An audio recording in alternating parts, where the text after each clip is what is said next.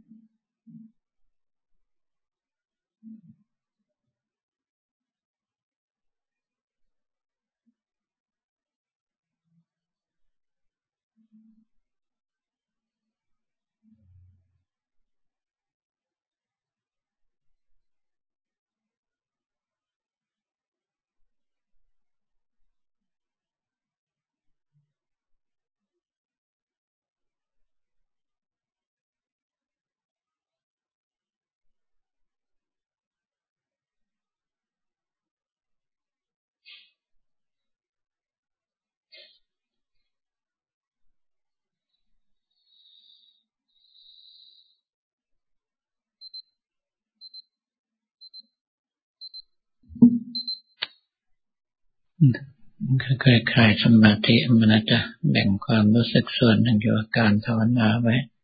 อีกส่วนหนึ่งได้ใช้ในการโรทิศส่วนกุศลกันต่อไป